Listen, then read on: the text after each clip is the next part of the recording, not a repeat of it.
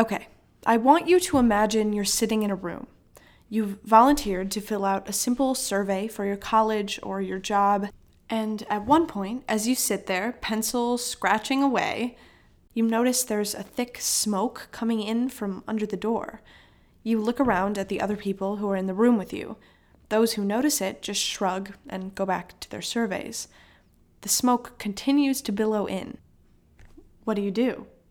Hi, by the way, I'm Izzy, and welcome to Politics, etc., the show where you and I try to navigate the ins and outs of our world's political systems by looking at them through every possible lens, from modern literature to true crime. Each week, I'm going to start you off with a story, and you and I will use it to get a better understanding of a concept that, on its own, might seem daunting. So, if you like politics, then sit down and take a listen. And if you're interested in psychology, the limits of human rationality, and the story of a fiery revolt that started a chain reaction like no other, you might want to tune in today.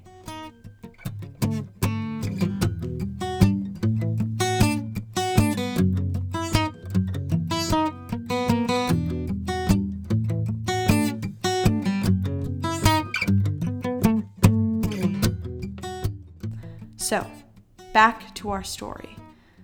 You're in that room, all these thick, scary clouds of smoke coming in. What do you do? This was what researchers Darley and Latane wanted to find out back in 1968 when they piloted this as a psychology experiment. I think most of us would say that we'd go and get help, and the research found that that would be the case for the majority of people sitting alone in that room. 75% of them, actually, they went and got help within the first couple minutes of seeing the smoke. However, something strange happens when they added a few other people to the study actors who were instructed to act totally unbothered by the very visible threat. In that case, only 10% of people get up and leave the room looking for help. The subjects of this study actually sat there in a cloud of smoke, rubbing their eyes and waving smoke away from the page so they could continue their survey. This is what psychologists like to call the bystander effect. When humans are grouped together in situations like this one, we get a little weird about what we will and won't do. We won't even report something that could, worst case scenario, kill us because we're scared of standing out or facing judgment or looking like the guy who's scared of smoke in front of these other people who obviously don't care. It's easy to think about as a simple economics problem, actually. The marginal benefit of getting up to check out the fake smoke, which I will remind you could have been warning of a very real fire, is outweighed by the marginal cost of being that guy. It seems totally counterintuitive, but it happens. Countless studies, like this one, have proven it. So, how does this fit into politics? Well, the bystander effect is actually a huge collective action problem. And collective action is basically when a group of people gets together to further a common goal. Generally speaking, this is good politically. When people mobilize around an issue, the idea is that their voices will be heard and the issues that they care about will get integrated into the legislature or the laws governing that region. This group of people benefits, so they're happier. The government is happier because they don't have to deal with unhappy people. It's a good thing. In a perfect world, this would be the way things are all the time.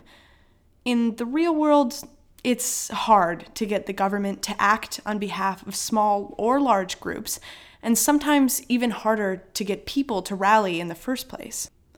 And this is due to the bystander effect.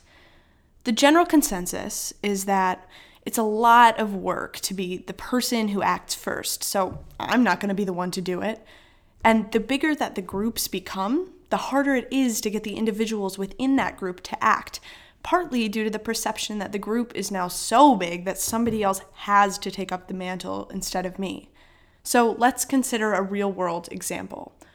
In America, the way in which the largest amount of people do something politically is through voting. This is subject to the same flaws as any other collective action. The answer to why a number of people choose not to vote every year is in the same simple cost benefit equation that we used before. Anthony Downs, an economist, actually made a little formula explaining just this. It's the probability that your vote will make a difference multiplied by the benefits you will receive by voting minus the cost incurred by voting. However, you measure that, I don't know. But moving on. Because the probability of your vote significantly counting is so small, the answer to this formula almost always comes out negative. And negative means that it's an irrational action, according to Downs. So, while the number of eligible voters who vote hovers around 40 to 60%, those who don't are just doing what's rational to them. We're back to the smoke filled room. Any kind of action is stopped in its tracks by this problem of rationality. So, how do we break this mold? What will it take? To answer this, I want to tell you the story of a guy named Mohammed living in Tunisia, a small country in northern Africa. But first, some background info. It's 2011. Mohammed is 26, and the Prime Minister, Zine al Abidine Ben Ali, I am probably butchering that, has been in power for 24 years. When Ben Ali seized power back in 1987, he promised to dramatically transition the nation toward democracy. This kind of promise, while it sounds really good, is made often by new leaders in countries that have been long plagued with corrupt and authoritarian rule. And almost just as often, they don't exactly work out as promised. In the next two elections, for example, Ben Ali ran unopposed. Every election after that, he won with a sweeping majority. When the Constitution then threatened to get in the way of his dream of unlimited years of leadership, he had it changed twice. And while under Ben Ali the economy in Tunisia saw some significant growth, things weren't so great for the people in terms of political freedoms. The control over the media was getting tighter by the day, and opposition of any kind towards the government's rules and regulations was not tolerated, even when what was being opposed was unlawful itself. Okay, now that you're caught up, back to Mohammed. At the time, he was working to support his family by running a little fruit stand. Every morning, he would set up his stand next to a row of others in a central location in his town. And just as reliably, the police would show up and start confiscating stuff from these sellers. Now, I couldn't find anything about whether there was some sort of law against selling goods in a public place, but I'm going to guess that there wasn't, or at the very least, that it was exaggerated to the benefit of the cops on duty. I say this because, in order to get your stuff back, vendors in Tunisia had to pay off the officers with hefty bribes. On this day, Mohammed was unable to do so. The police officer swore at him, slapped him in the face, and spit on him. Understandably upset, he storms over to a local government building to make a complaint. And no one will listen. It's like no one cares at all. I can't even imagine how this must have felt. Your livelihood taken away from you in a matter of minutes, and the people who are supposed to help you unable or unwilling to do so.